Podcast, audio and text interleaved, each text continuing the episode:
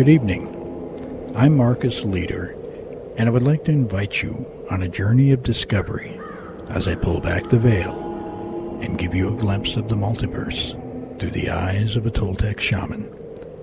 So sit back, relax, turn up the volume, and turn down the lights. You're now listening to The Shaman's Brew.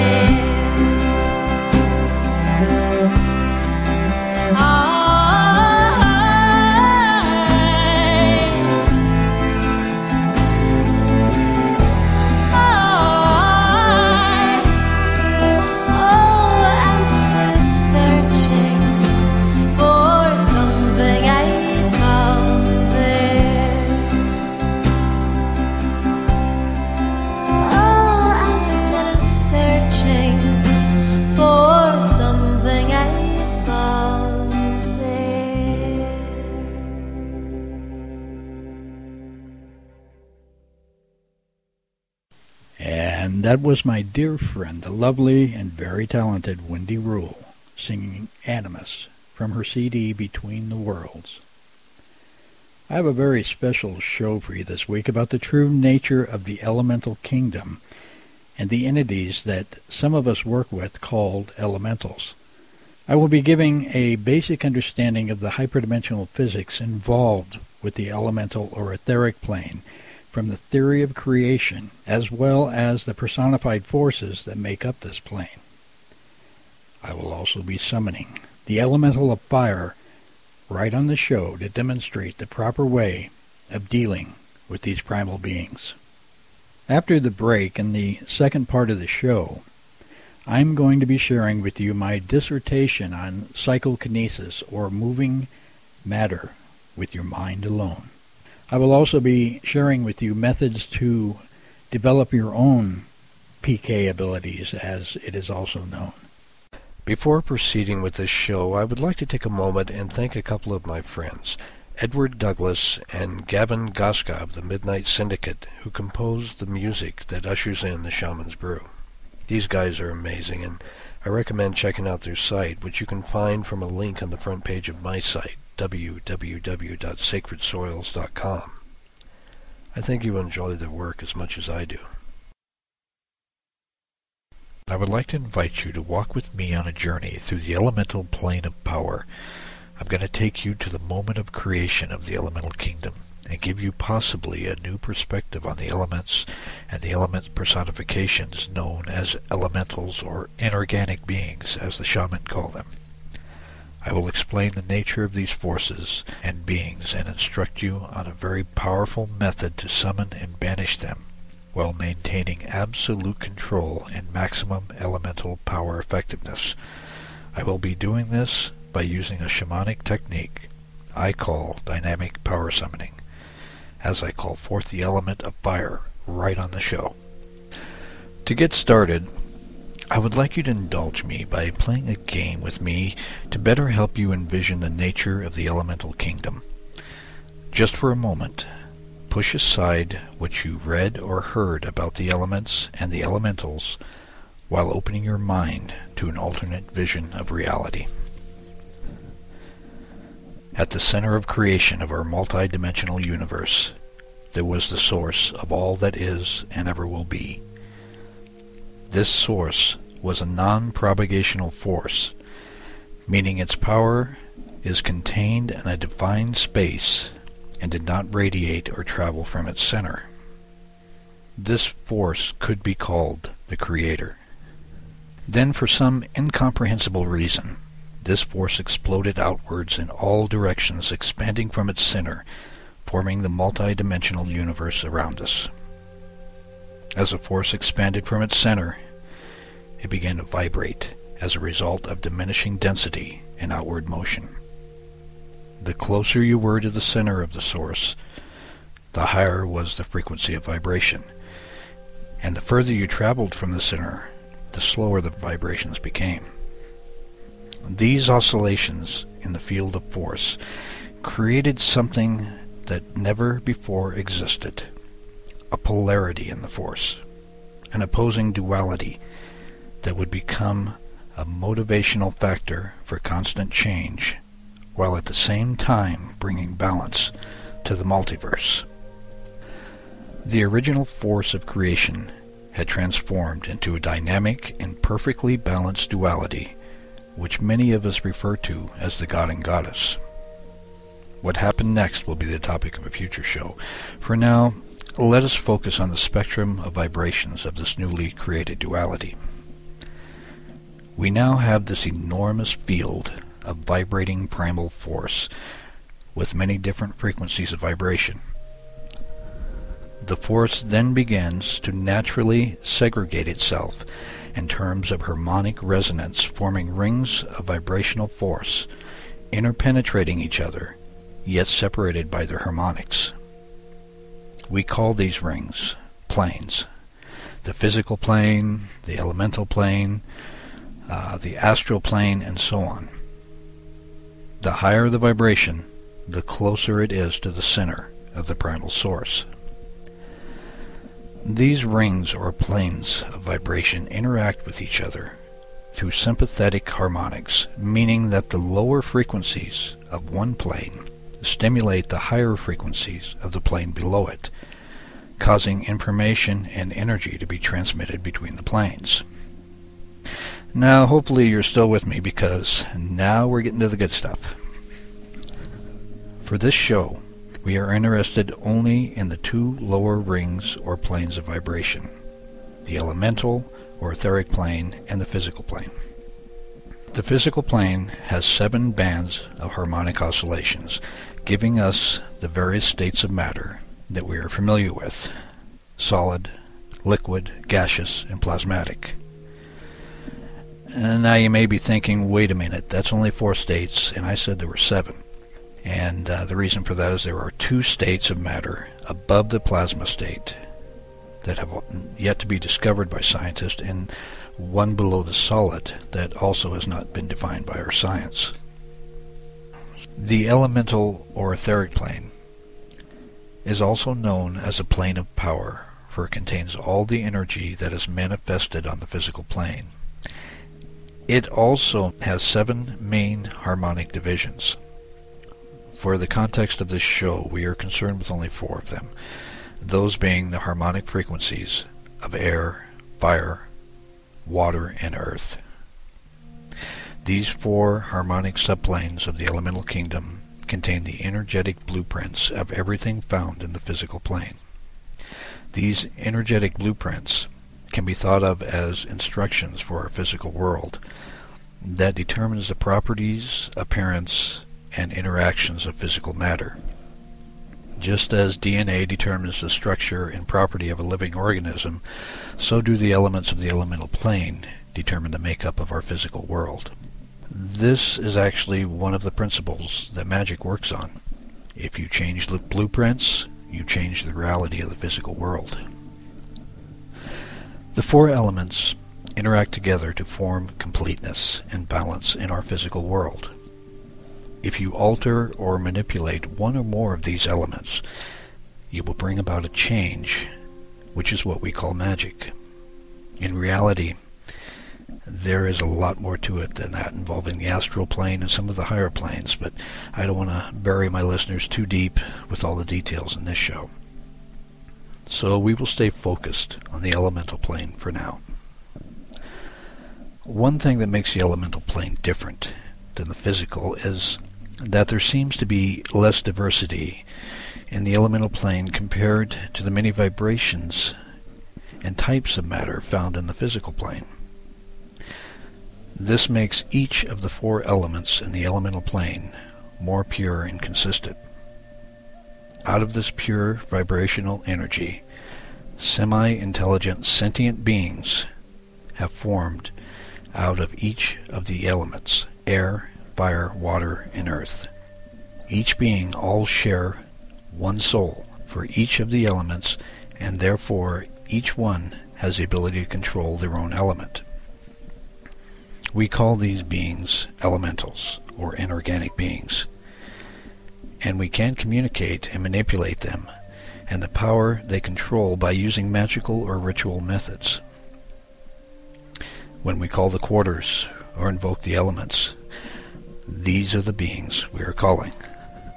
One interesting thing about summoning elementals is that they cannot enter our three-dimensional world in full form.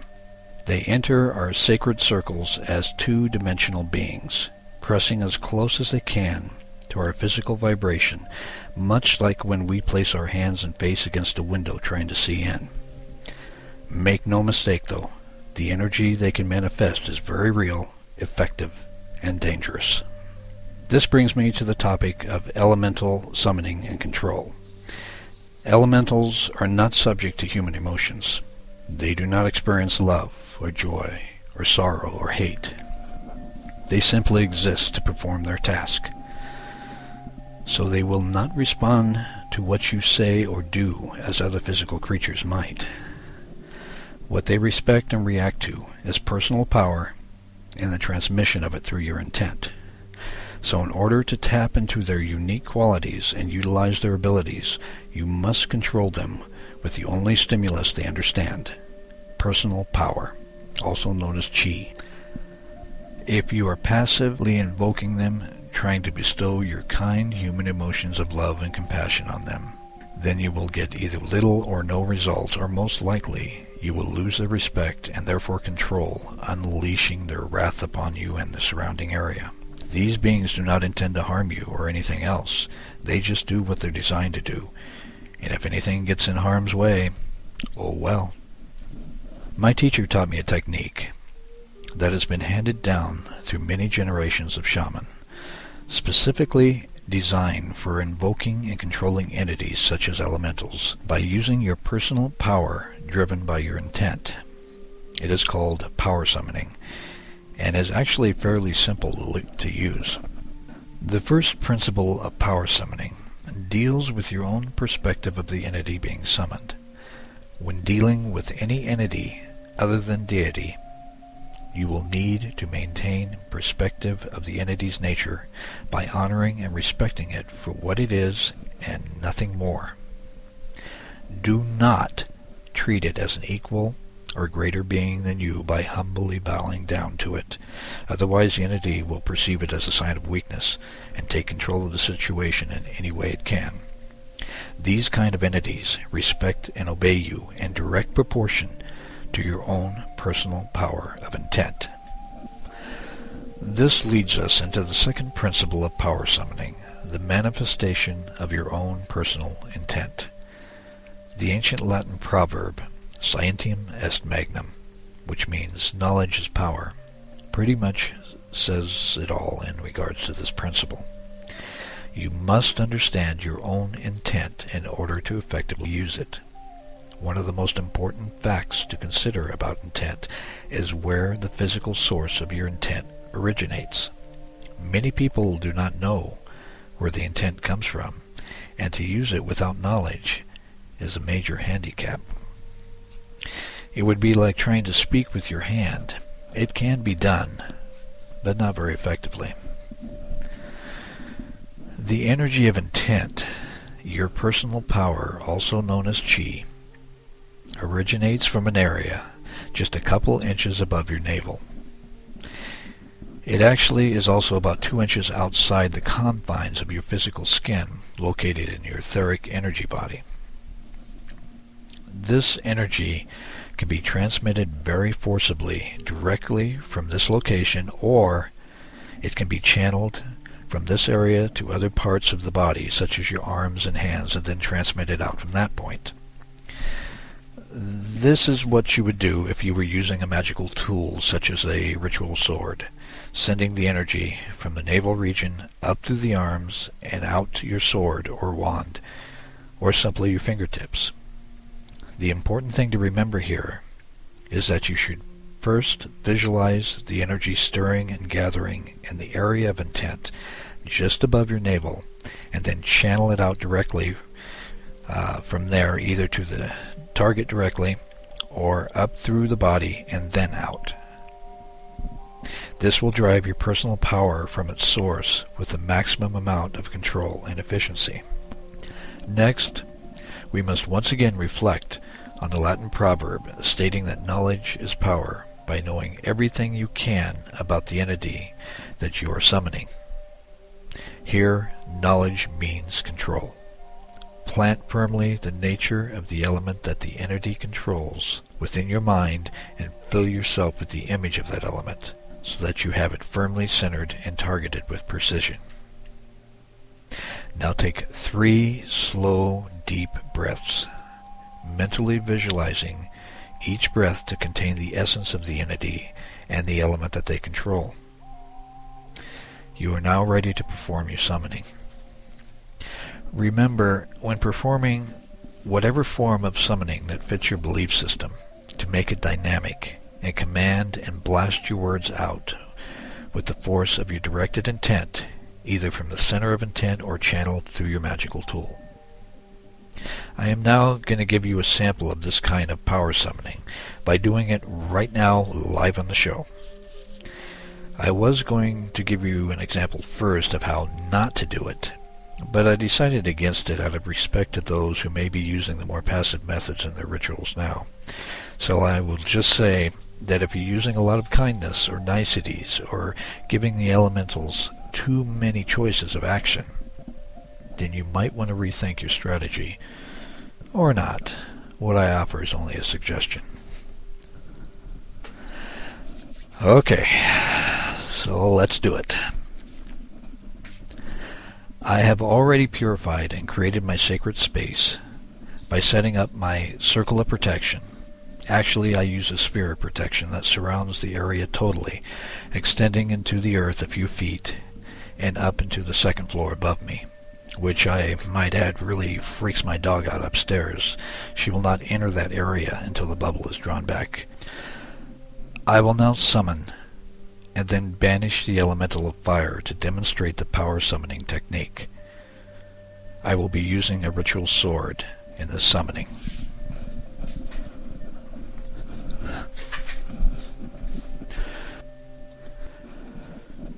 Guardians of the Watchtower of the South, element of fire, I summon you now to the sacred space to stand guard and make available the primal fires of creation. By my intent, so shall it be. I am now creating an invoking pentagram in the air with my sword, and then charging and sealing it with a forward lunge to the center, just as the fire elemental enters the circle, as it just did. Interesting thing to note here is that it seems to be unusually brilliant which could mean that it's uh, very interested in the show, or I did something wrong and I'm about to be torched.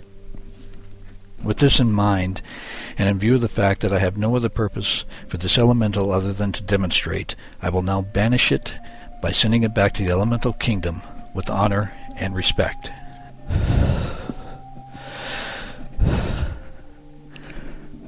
Guardians of the Watchtower of the South, I thank you for serving me well, and send you with honor directly back to your elemental kingdom. Do not interact or harm anyone on your way. By my will, so shall it be. I am now making the banishing pentagram and piercing its center, and then raising the tip in salute to the departing element. Hmm. It's not departing.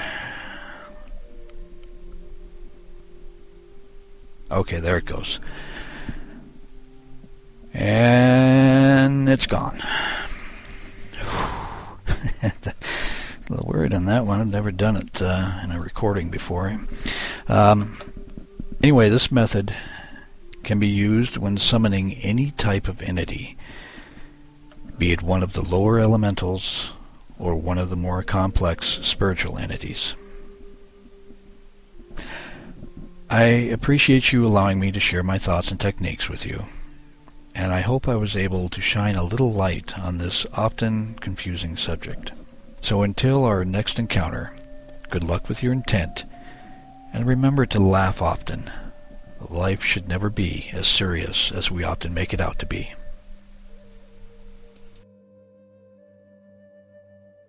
Now, before I share with you my dissertation on psychokinesis, we're going to take a break and listen to a little Gaia consort in Blood.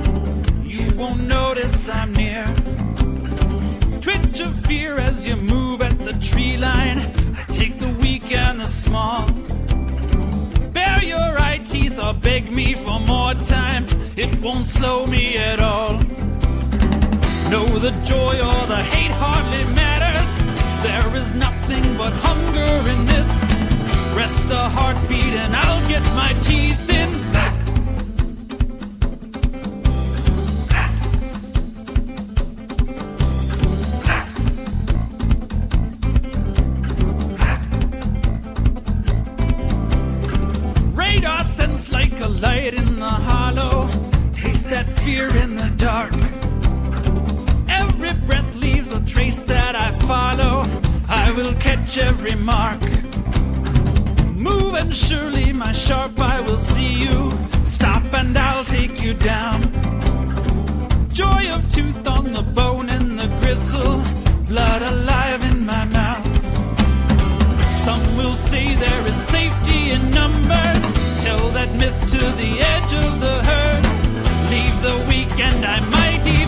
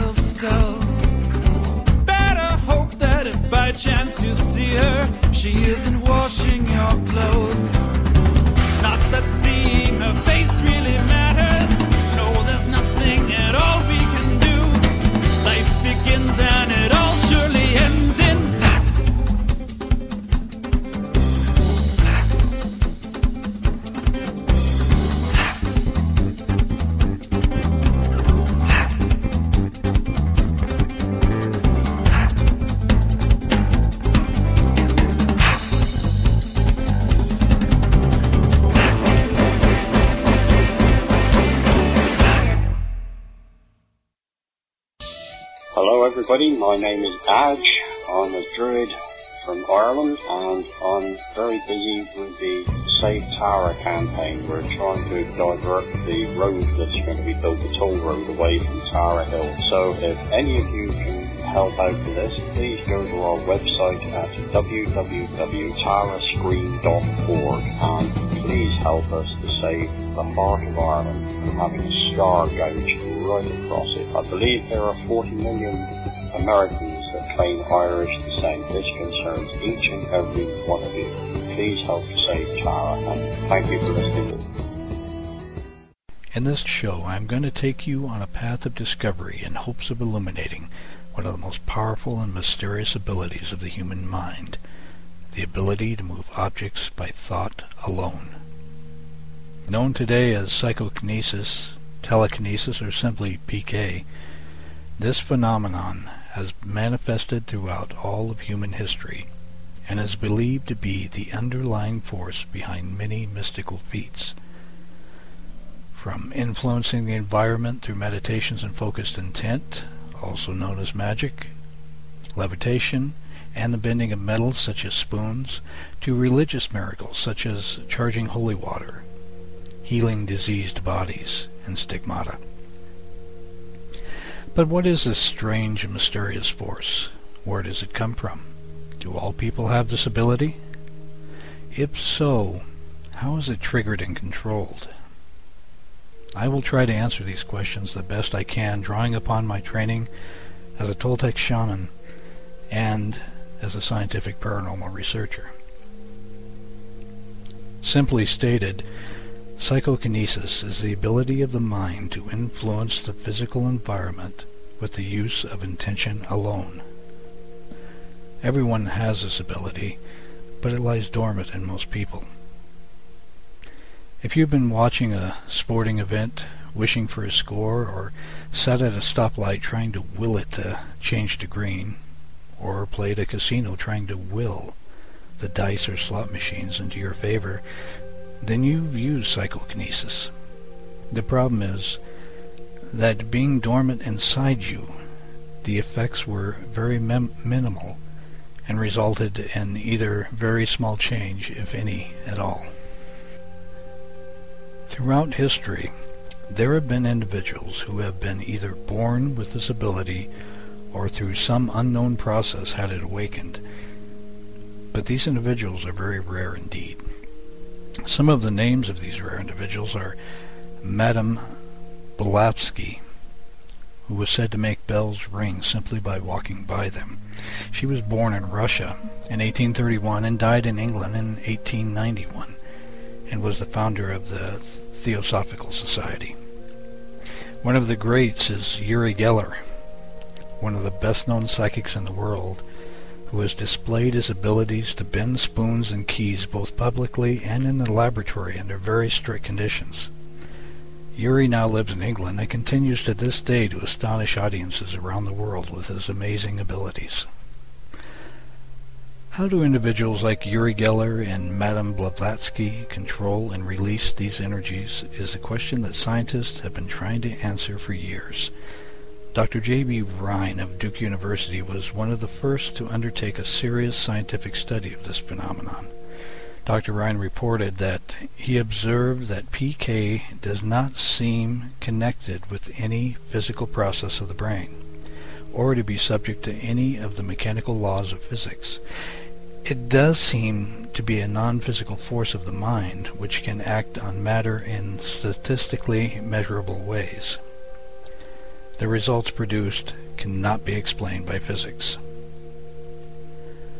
Another notable researcher was American physicist Helmut Schmidt, who in the 1960s developed a machine which operated on the random decay of radioactive particles.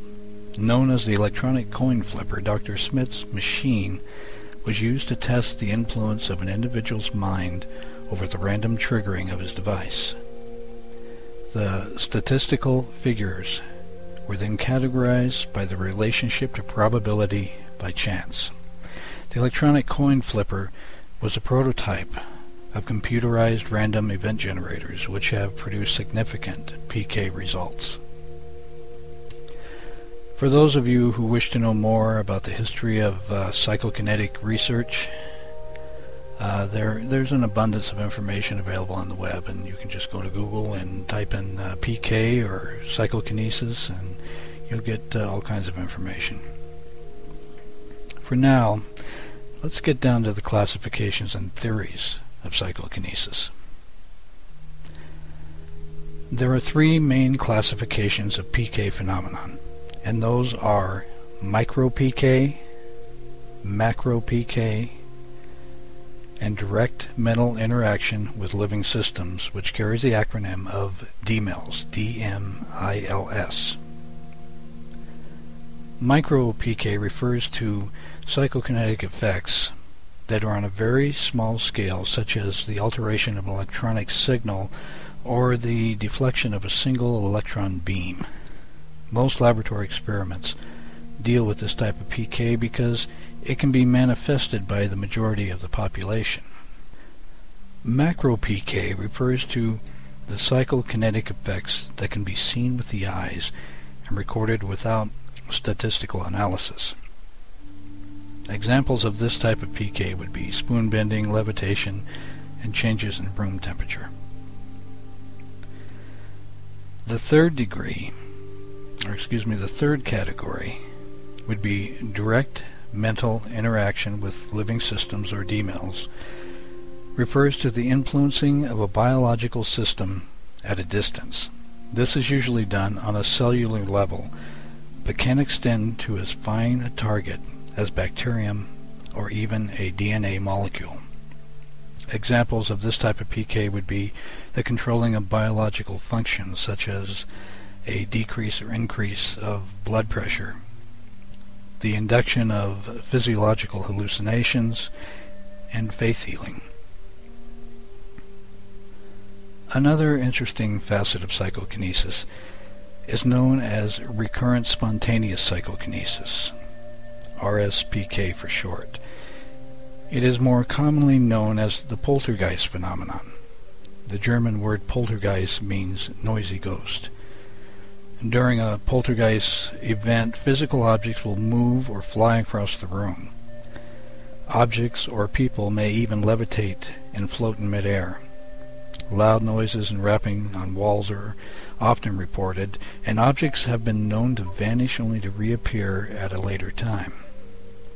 Research suggests that recurrent spontaneous psychokinesis generally centers around an individual or agent that is under emotional stress.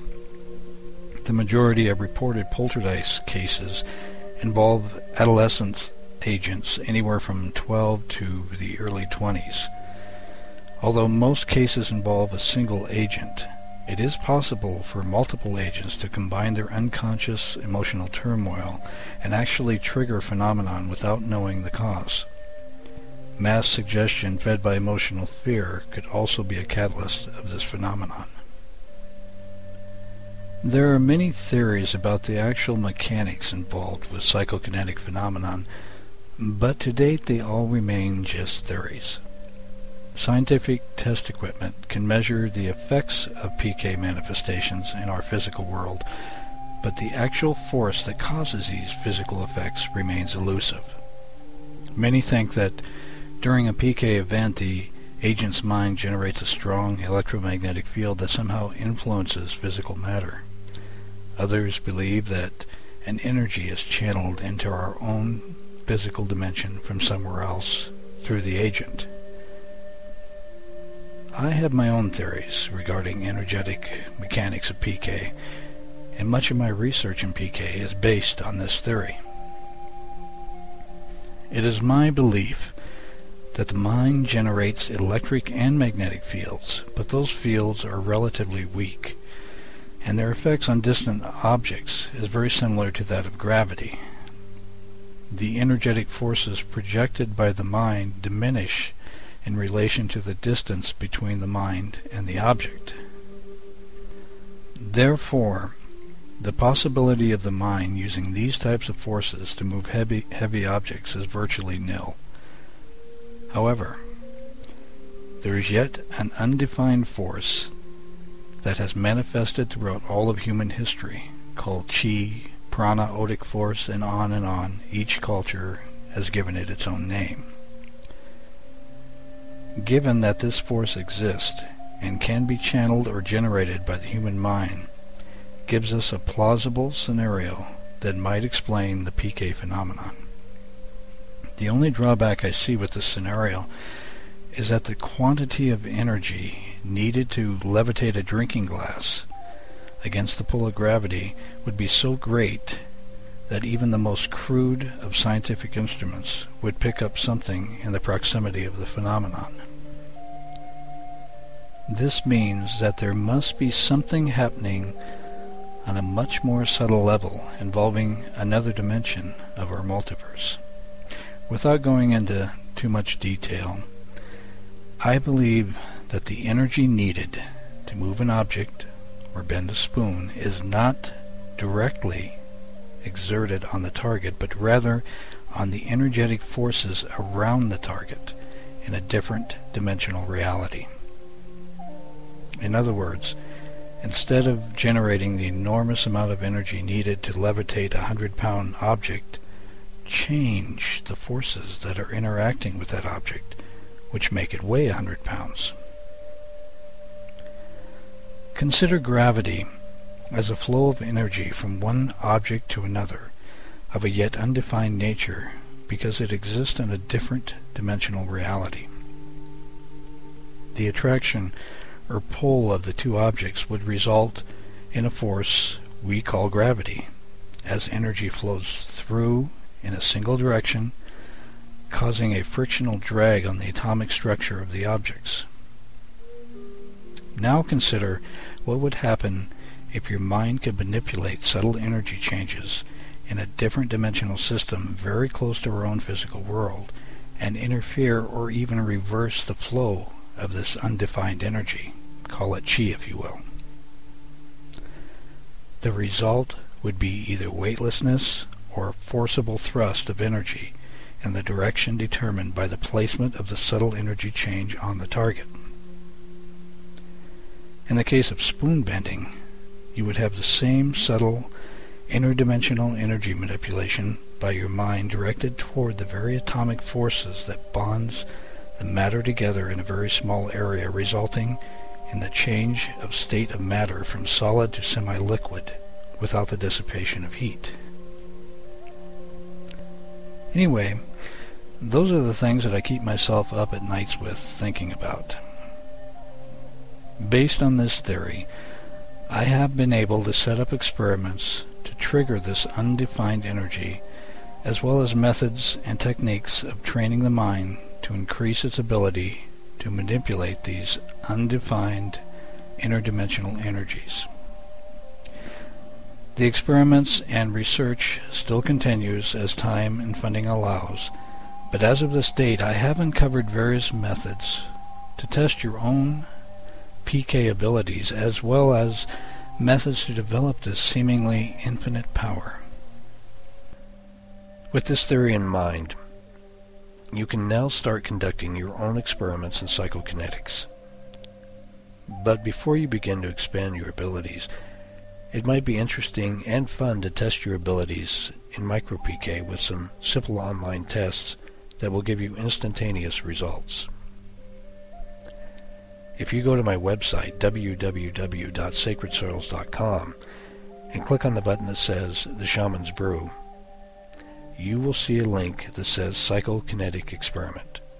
Click on that and you will be taken to another website that will have three electronic online PK tests that you can practice for free. Simply follow the instructions and have some fun. After testing your current psychokinetic abilities, you may want to start experimenting with methods to improve your abilities. If so, then you may follow my recommendations for PK development.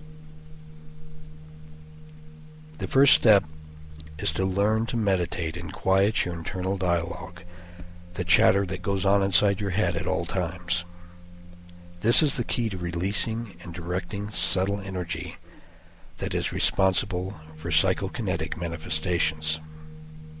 There are many types of meditations for accomplishing this state of mind. You may even have one of your own that you already practice.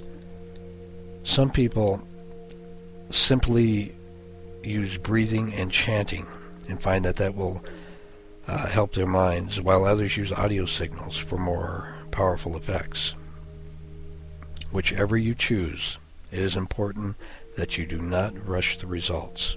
Personally, I like to use audio signals mixed with phase shifts.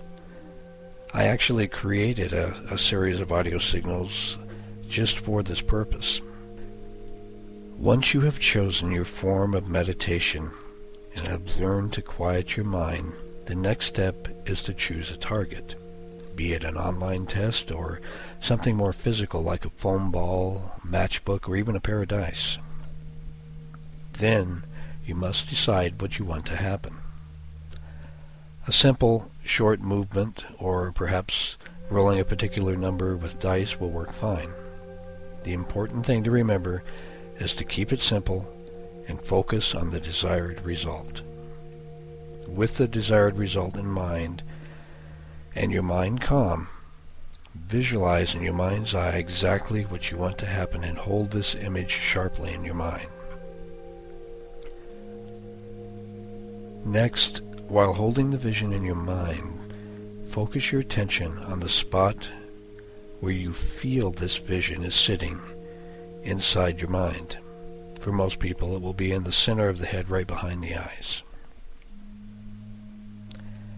Now feel or sense a pressure at the top of your head, like a plunger pushing the vision down through your head and down along your spinal column. Feel it slowly building in energy from each chakra as it passes on its way down the spine. Continue to push it down, holding the vision firmly, regardless of its location in your body. This process may create a sensation of displaced consciousness as your vision of the desired result moves, and you may feel at times that you are seeing from new levels of awareness as your seat of consciousness moves with the vision. Continue to push it down until you reach the very base of your spine.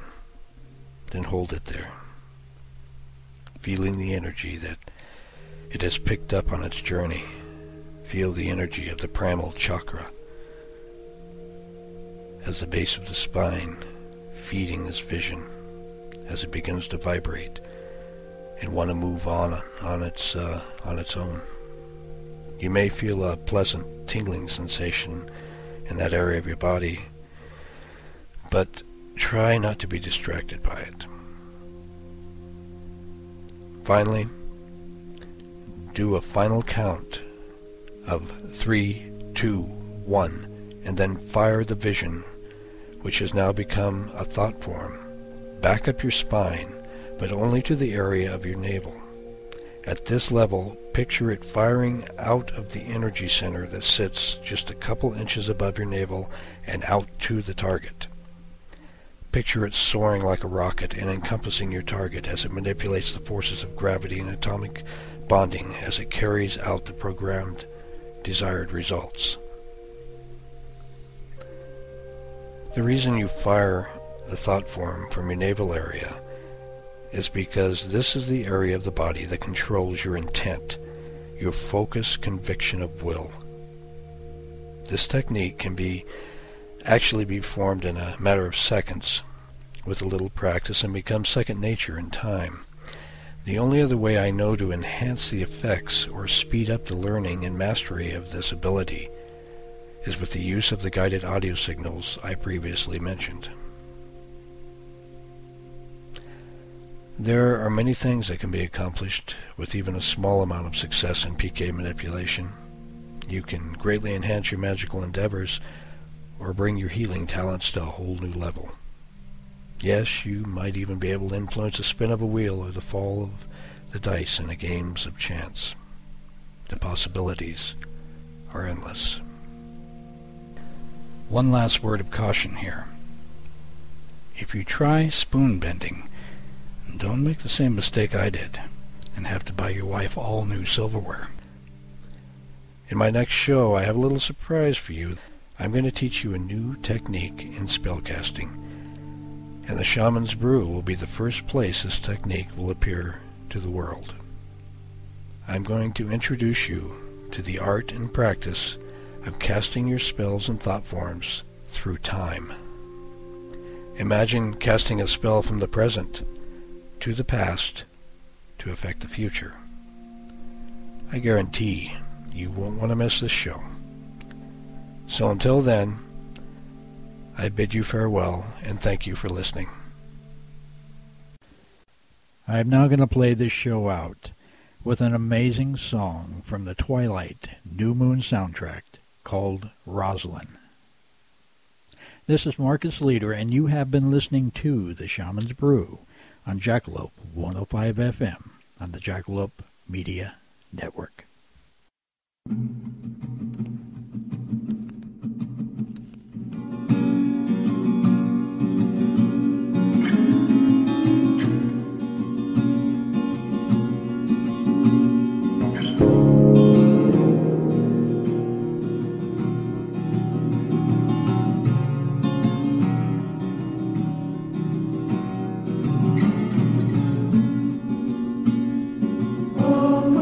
story.